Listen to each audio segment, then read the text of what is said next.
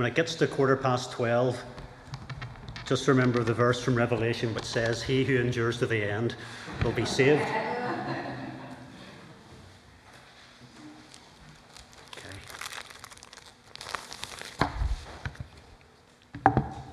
As Christians, we believe in the doctrine of the Trinity, i.e., there is one true being of God who subsists in three divine persons Father, Son, and the Holy Spirit.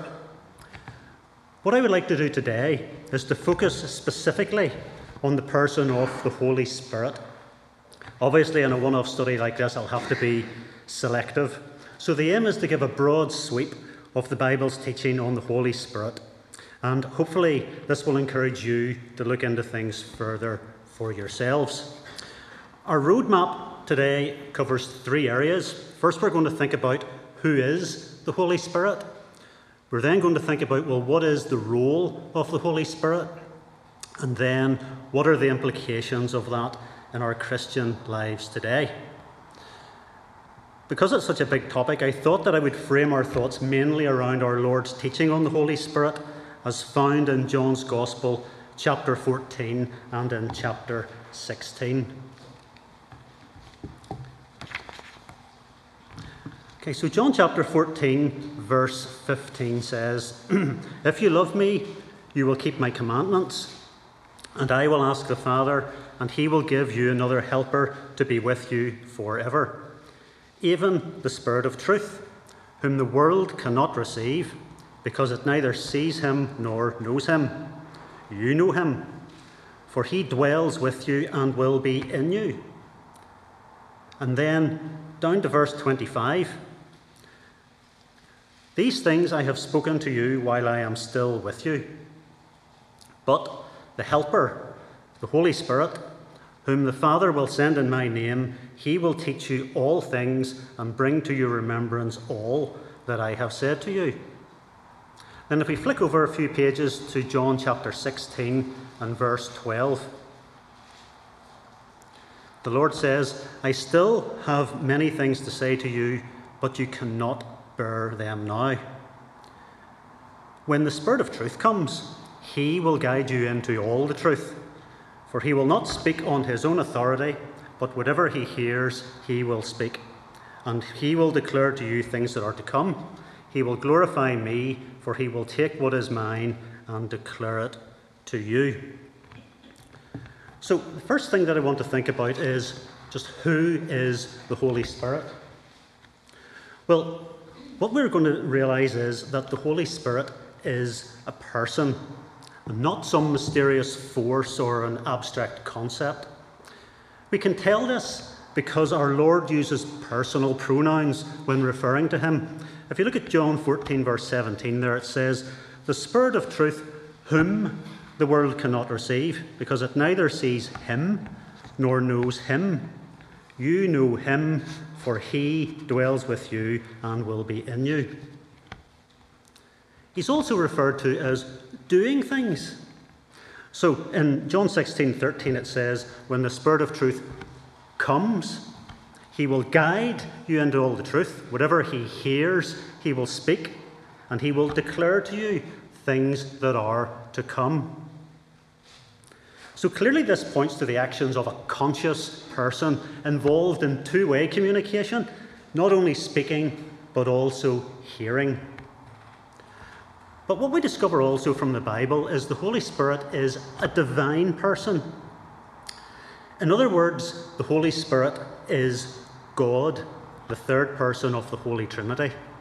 Another term that you might hear in this regard is the deity of the Holy Spirit, and that means the same thing. So let's demonstrate this important truth with four proofs. So, the first proof is in how Jesus refers to the Holy Spirit. In John 14, verse 16, it says, And I will ask the Father, and he will give you another helper to be with you forever. So, how does that prove it? Well, Jesus was soon going to depart, but he wasn't going to leave the disciples high and dry. He was going to give them another helper. Now, up to this point, Jesus was the one who was the disciples' helper. They had enjoyed the fellowship, teaching, care, and love of the very Son of God. Jesus was the divine way and the truth and the life. So let's not underestimate the quality of helping that we're talking about here. To put it mildly, replacing Jesus as helper would be quite a tough task. But thankfully, he wasn't going to leave that in the hands of an amateur.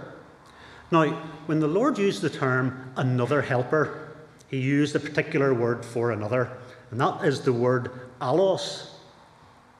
Allos means another of the same nature. He was talking about another helper of the same quality as himself, another who would be able to competently fill his shoes and carry out the role of helper just as effectively as he had done. And so I submit that such a role could only be performed by a divine person. And so our conclusion is that the Holy Spirit is God. So, Jesus taught the deity of the Holy Spirit, but so did the Apostle Peter. In the book of Acts, in chapter 5, we read about Ananias and Sapphira. And this couple sold a piece of land but pretended to give all of the proceeds to the apostles for use in the church. However, they kept back some of the money for themselves. So Peter takes Ananias to task about this and says, Ananias, why has Satan filled your heart to lie to the Holy Spirit and to keep back part of the proceeds of the land? You have not lied to man, but to God. So Peter equated lying to the Holy Spirit with lying to God. So, proof number three then is from the lips of the Apostle Paul, and he believed in the deity of the Holy Spirit as well. In Acts chapter 28, Paul was under house arrest for his faith. But nevertheless, people were allowed to come and visit him and to listen to him preach. And it was on one of these occasions that he used the Old Testament to speak about Jesus. But some disbelieved him. And Paul's response then was this he quoted from the prophet Isaiah. And he said, The Holy Spirit was right in saying to your fathers through Isaiah the prophet, who was speaking, the Holy Spirit. And then go to this people and say, You will indeed hear, but never understand, and you will indeed see, but never perceive.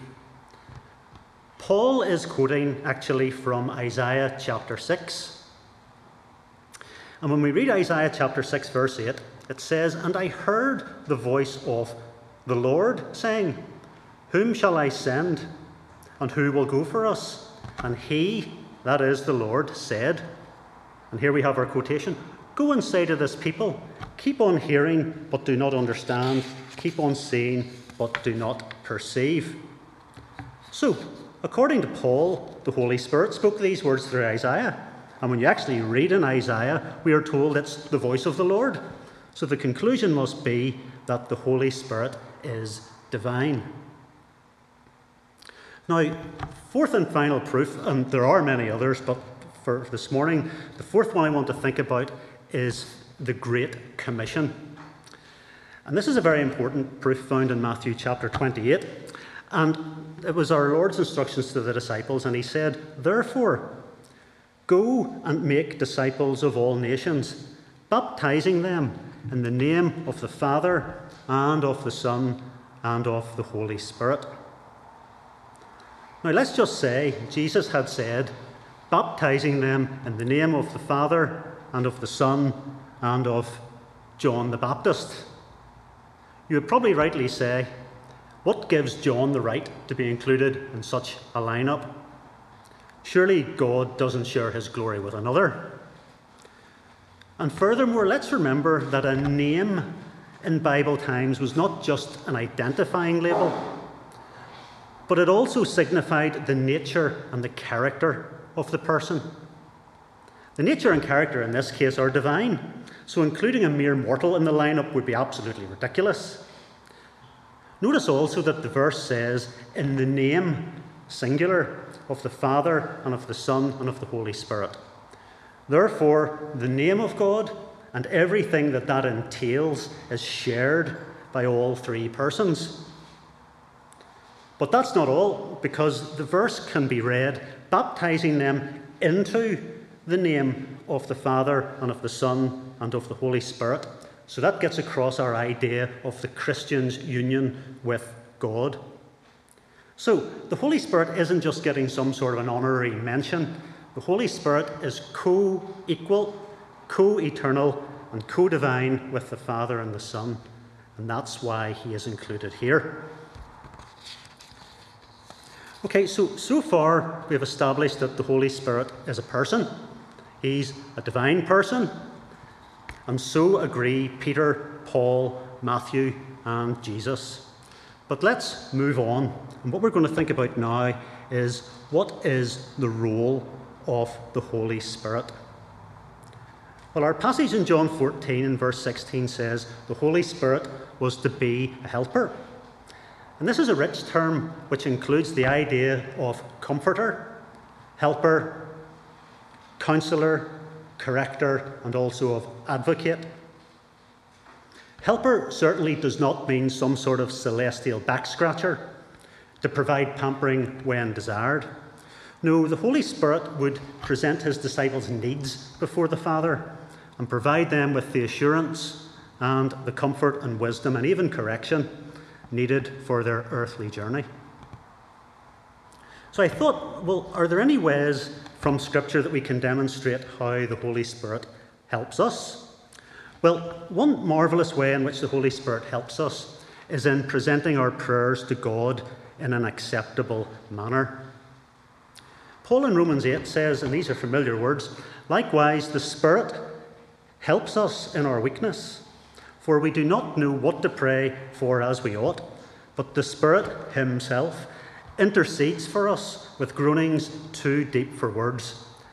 And He who searches the hearts knows what is the mind of the Spirit because the Spirit intercedes for the saints according to the will of God. It doesn't come much more encouraging than that. God is fully aware of our weaknesses, as Vivian has said earlier on. And even a sigh of desperation, if directed in faith to God through the Spirit, will be heard and accepted by Him. Another way in which the Holy Spirit helps us is in the giving of spiritual gifts to the church. And of course, a key passage for this is found in 1 Corinthians chapter 12. Don't need to turn to it, but here we find that there is a great variety of gifts described. Some of the gifts are public, and some of them are more behind the scenes, but they're all essential. And Paul uses the wonderful illustration of the body to teach that the gifts must all work together in unity and balance and in harmony.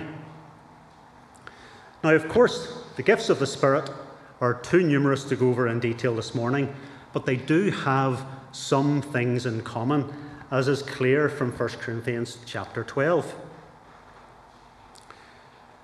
Verse 4 says, Now there are varieties of gifts, but the same Spirit.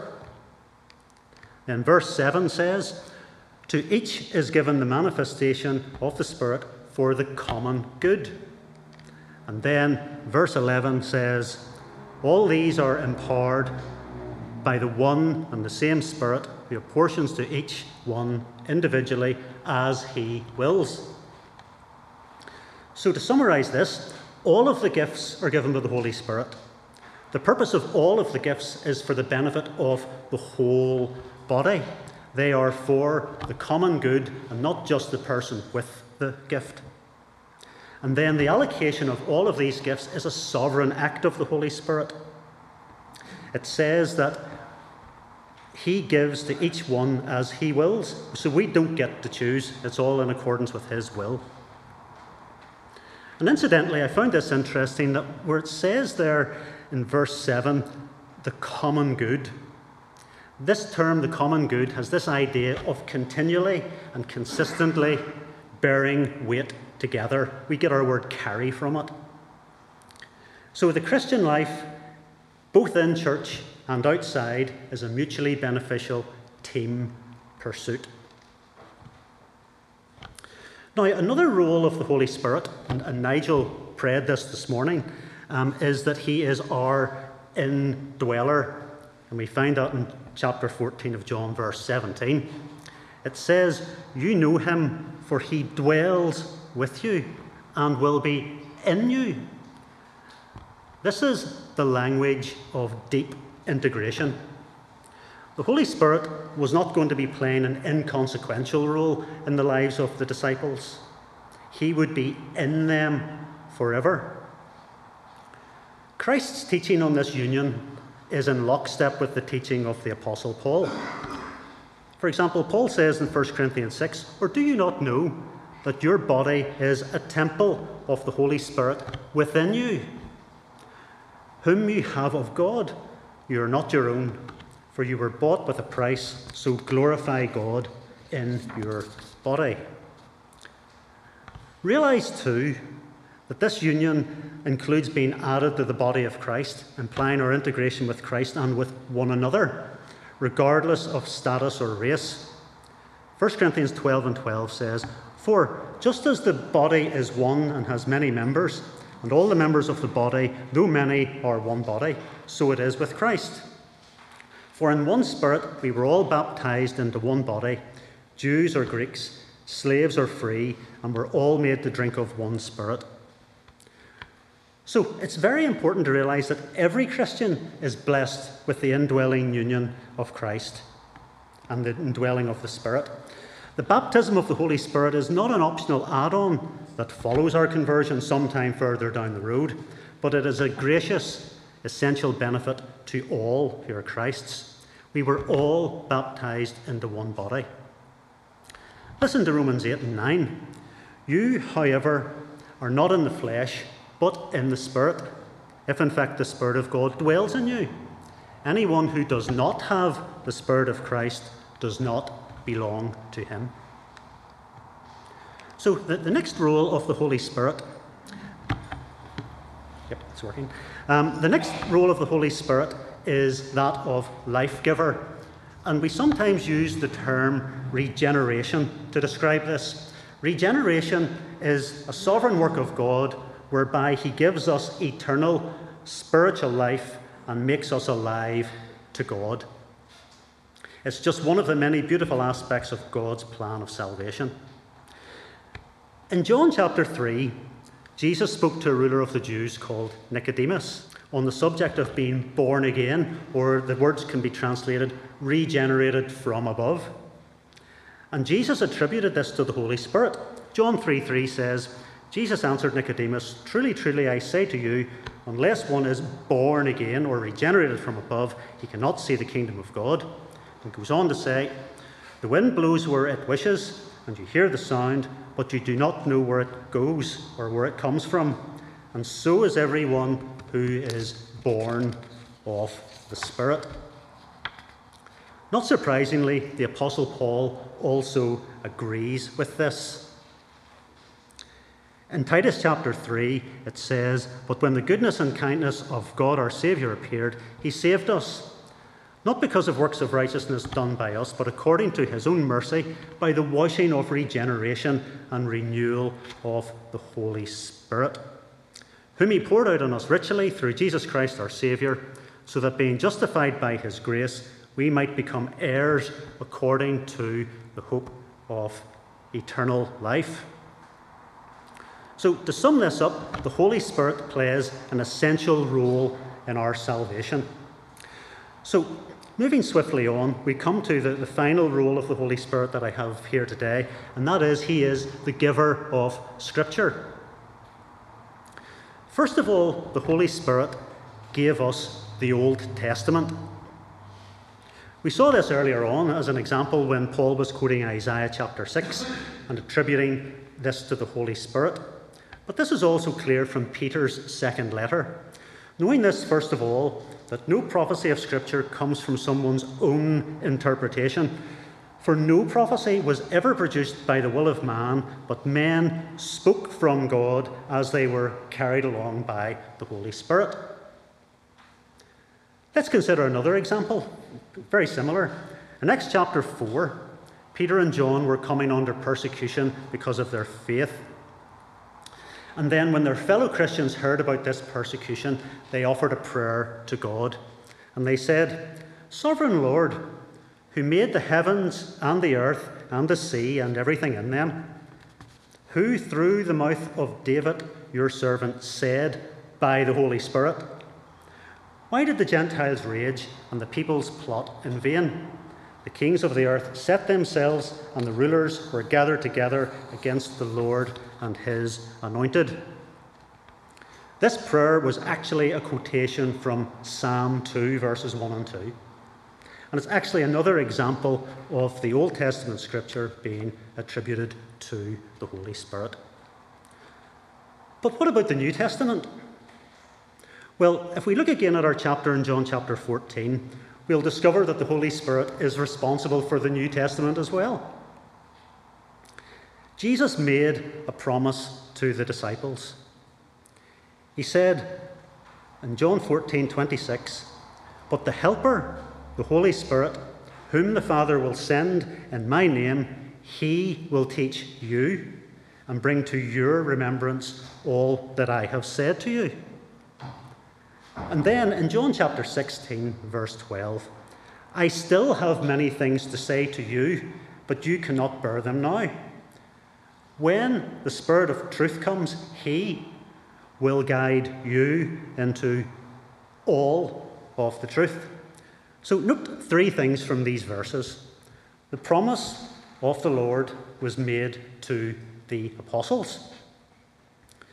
Two, they would be given the truth about Christ, all that I have said to you.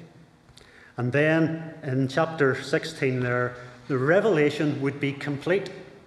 They would be given all of the truth. So if the Lord kept his promise, there should be no need for any additional scripture or revelation after the apostles died. The Lord's promise was to provide the apostles all of the truth, and so this would have been fulfilled. This would also rule out any non apostolic literature from being included in the Bible. And I really love this. Uh, Christ reinforced this with a prayer in John 17. He said, I have given them, the apostles, your, God the Father, word. And he goes on to say in that prayer, Neither pray I for these alone, but for them also which shall believe on me through their word. So Jesus taught that the words of the apostles would be something worth believing in, that their words would be accurate enough and authoritative enough to convey God's word to believers down through the ages. And of course, we have these words today, inspired by the Holy Spirit and accurately preserved in the New Testament documents. And one more verse that I know I don't really have time to read, but I'm sorry, I'm going to read it, is in Ephesians chapter 3, verse 4, because this is, a, is a, a great one. Whereby, when you read, you may understand my knowledge in the mystery of Christ, which in other ages was not made known unto the sons of men, as it is now revealed unto his holy apostles and prophets by the Spirit. So, Paul and Christ in lockstep there. So, let's um, take stock. We have discovered that the Holy Spirit is a divine person. He is our helper, that He indwells us, and that He gifts us, uniting us with Christ and with one another. He has given us new life, and then the New Testament scriptures as well as the Old Testament scriptures. Okay, now what I would like to do in our closing moments is to consider what are the, uh, what are the implications of all of this? You didn't know what was coming there. Um, what, what are the implications of all of this for us? Well, I see six lessons. And the first lesson is that the Holy Spirit is God, so we should revere him. The Holy Spirit is a person, the third person of the Holy Trinity. Never refer to the Holy Spirit as an it. Perhaps the best way to revere the Holy Spirit is to make much of Christ in our church gatherings and in our conversations with others. Remember that Jesus said, He, the Holy Spirit, will glorify me. He will take what is mine and declare it to you. This is not saying that the Holy Spirit is somehow inferior, but that there are distinct roles within the Trinity. The second thing that we can learn from this is that the Holy Spirit is our divine helper and indweller, so we can face the many challenges of life with confidence. You don't need me to tell you that God's people are not exempt from trials and difficulties in life, but we do have a divine helper and comforter who can give us the grace and strength to cope with life's challenges. Take to heart our Lord's words You know him, for he dwells with you and will be in you. And remember John's words in his first letter He who is in you is greater than he who is in the world. And be encouraged too that the indwelling Spirit actually is God. This whole idea of the deity of the Holy Spirit isn't just for scholars, it's not just talking fodder. There's something there for us to really cling to. You know, we don't just have a paltry supply of spiritual resources to help us, you know, just about scrape through our, our trials, but we have an abundance of grace to stand firm through Christ who strengthens us with the power of his indwelling Holy Spirit. And of course, that's not to, to make light of trials or anything like that. We all do have, from time to time, crushing burdens to bear. But let's not forget our standing as the people of God, indwelt by God. The other thing to remember is that we are not our own, so we should glorify God. God said, Be holy, for I am holy. It's always a healthy thing, I think, to take stock of how things are going in the holiness department of our lives. How sensitive is my conscience these days? Are my thoughts and actions compatible with the Holy One who lives within me? Or do I think I can live my life in a neutral and sinful manner with no thought or regard for Him? Ephesians 4 and 29 says, Let no corrupting talk come out of your mouths but only such as is good for building up, as fits the occasion, that it may give grace to those who hear, and do not grieve the Holy Spirit of God, by whom you were sealed for the day of redemption. If we are truly sensitive to the Holy Spirit, we will seek to live our lives in a non spirit grieving manner, glorifying God and edifying those around us. Just a few more points here. Point number four is that the scriptures should be central in our lives. Read your Bible. As we have seen, God, in the person of the Holy Spirit, breathed out the scriptures. So let's take the time to read and obey them. He will enable you them. He will enable you to understand them. And remember that all scripture is breathed out or spirited out by God and is profitable for teaching, for reproof, for correction, for training in righteousness, that the man of God may be complete, equipped for every good work. And if these things are important to us, if we want to be complete and fully equipped as Christians, then we will read our Bibles. You're enduring well. We've just got two more brief points to make. Remember that you're not weird. Um, in John 14, 17, it says, The Spirit of truth, whom the world cannot receive, because it neither sees him nor knows him.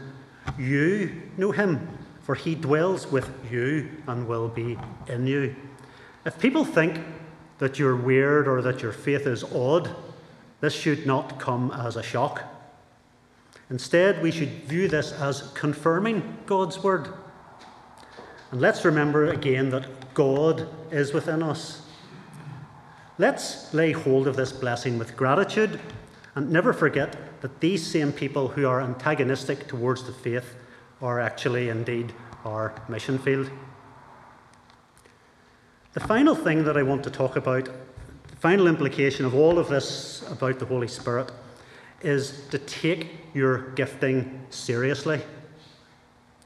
Whatever role God has given you in the church, do it with all your might and for His glory. Don't think that your gift is unimportant or insignificant.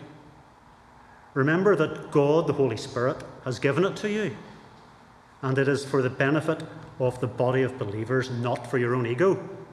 Try to be a weight bearer. This might include sharing a thought at the breaking of bread, making an effort to ask someone how they are keeping, giving them the time of day, and praying for them. It might be helping someone out in a practical way. You don't have to be in the pastoral care team to give someone a phone call to see how they're keeping.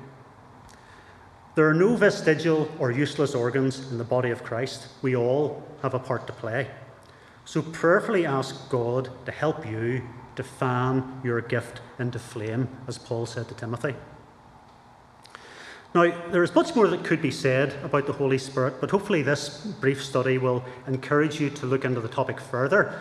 And I know I've covered a lot of references, and I do have a handout at home with all of the references on it. And so, if you're interested and would like to go over the references again, do let me know and I can send it through to you. So, thank you for your attention, and we'll close in a word of prayer.